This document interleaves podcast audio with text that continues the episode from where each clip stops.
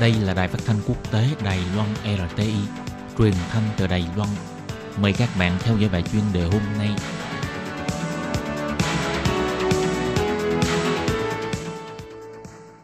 Thúy Anh xin kính chào quý vị và các bạn. Chào mừng các bạn đến với bài chuyên đề ngày hôm nay. Chuyên đề hôm nay có chủ đề là Thủ tướng Modi thắng áp đảo trong kỳ bầu cử của Ấn Độ và thử thách lớn trong ngoại giao và kinh tế. Và sau đây mời các bạn cùng lắng nghe nội dung chi tiết của bài chuyên đề này. Trong khoảng thời gian từ ngày 11 tháng 4 đến ngày 19 tháng 5, 900 triệu cử tri Ấn Độ đã hoàn thành 7 vòng bỏ phiếu trong cuộc đại bầu cử của quốc gia này. Kết quả là Thủ tướng Narendra Modi đã giành chiến thắng áp đảo và tái đắc cử thành công. Tuy vậy, chiến thắng này của ông Modi không phải là do thành quả trong việc điều hành quốc gia ở nhiệm kỳ trước, mà là nhờ đánh vào những nghị đề như an ninh quốc gia và ngoại giao, cộng thêm sự suy yếu của đảng đối lập, nên mới mang về chiến thắng quan trọng này. Nhưng bước vào nhiệm kỳ thứ hai, những vấn đề nan giải trong ngoại giao và kinh tế cũng sẽ là những thử thách vô cùng to lớn đối với ông Modi.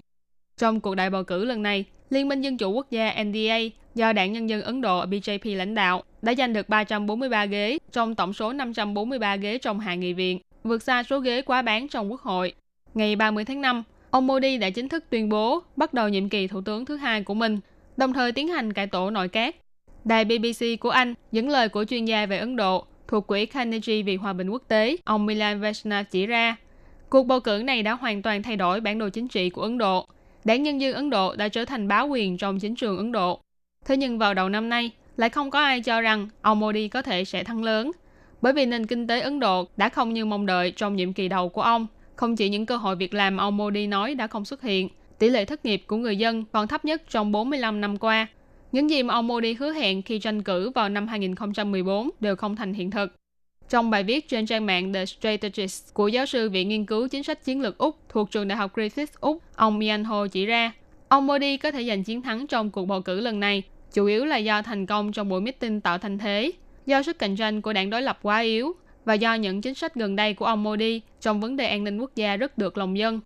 Theo phân tích của tờ Washington Post cho rằng, ông Modi đã giành được sự ủng hộ của người dân bằng cách khơi dậy tinh thần dân tộc và tự xây dựng cho mình hình tượng người lãnh đạo cứng rắn theo chủ nghĩa đã kích khủng bố, bảo vệ an ninh quốc gia. Mặc dù ông Modi đã chọn áp dụng những chính sách táo bạo và đầy thử thách, nhưng chiến thắng của ông cũng đã giúp cho chính phủ của những quốc gia trong khu vực lân cận có thể thở vào nhẹ nhõm. Quan chức của các khu vực Ấn Độ Dương, Thái Bình Dương đều hy vọng ông Modi có thể tái đắc cử. Những chính sách về an ninh và ngoại giao của Ấn Độ có thể tiếp tục và không thay đổi. New Delhi có thể tiếp tục cường hóa mối quan hệ hợp tác an ninh với Washington, Tokyo, Singapore, Hà Nội và Canberra. Những quốc gia này đều là trụ cột quan trọng của Mỹ trong chiến lược Ấn Độ Dương-Thái Bình Dương. Về mặt chính sách đối với Trung Quốc, dự tính trong tương lai, ông Modi vẫn sẽ tiếp tục xử lý tốt mối quan hệ với Trung Quốc như trước đây, vừa giữ vững quan hệ ngoại giao, vừa giữ thái độ cứng rắn. Thế nhưng trong tình hình quốc tế ngày càng có nhiều biến đổi căng thẳng, việc ông Modi tái đắc cử cũng gặp phải rất nhiều thử thách lớn trong ngoại giao.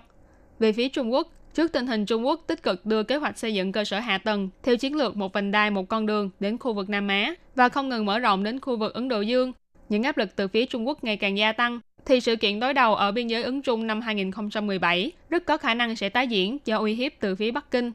Trang Financial Express của Ấn Độ thì dẫn lời nguyên Thứ trưởng Bộ Ngoại giao của Ấn Độ, ông Aniwawa chỉ ra, từ góc độ an ninh mà nói, việc Trung Quốc tiến quân vào Ấn Độ Dương vẫn là một vấn đề rất đáng quan tâm Ấn Độ nhất định sẽ phải có biện pháp ứng phó để bảo vệ lợi ích của bản thân. Về phía Mỹ, năm 2016, Mỹ đã xác nhận Ấn Độ là đối tác quốc phòng quan trọng, cũng tức là có thể xây dựng mối quan hệ hợp tác buôn bán vũ khí hay chuyển giao kỹ thuật, vân vân.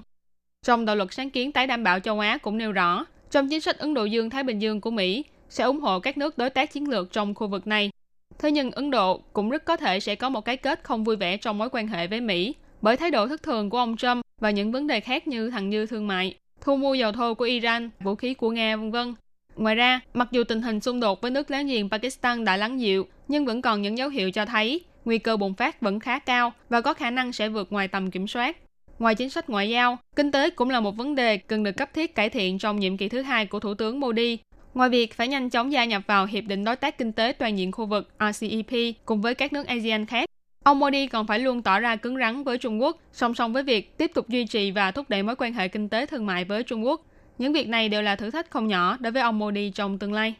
Các bạn thân mến, vừa rồi là bài chuyên đề hôm nay do Thúy Anh biên tập và thực hiện. Cảm ơn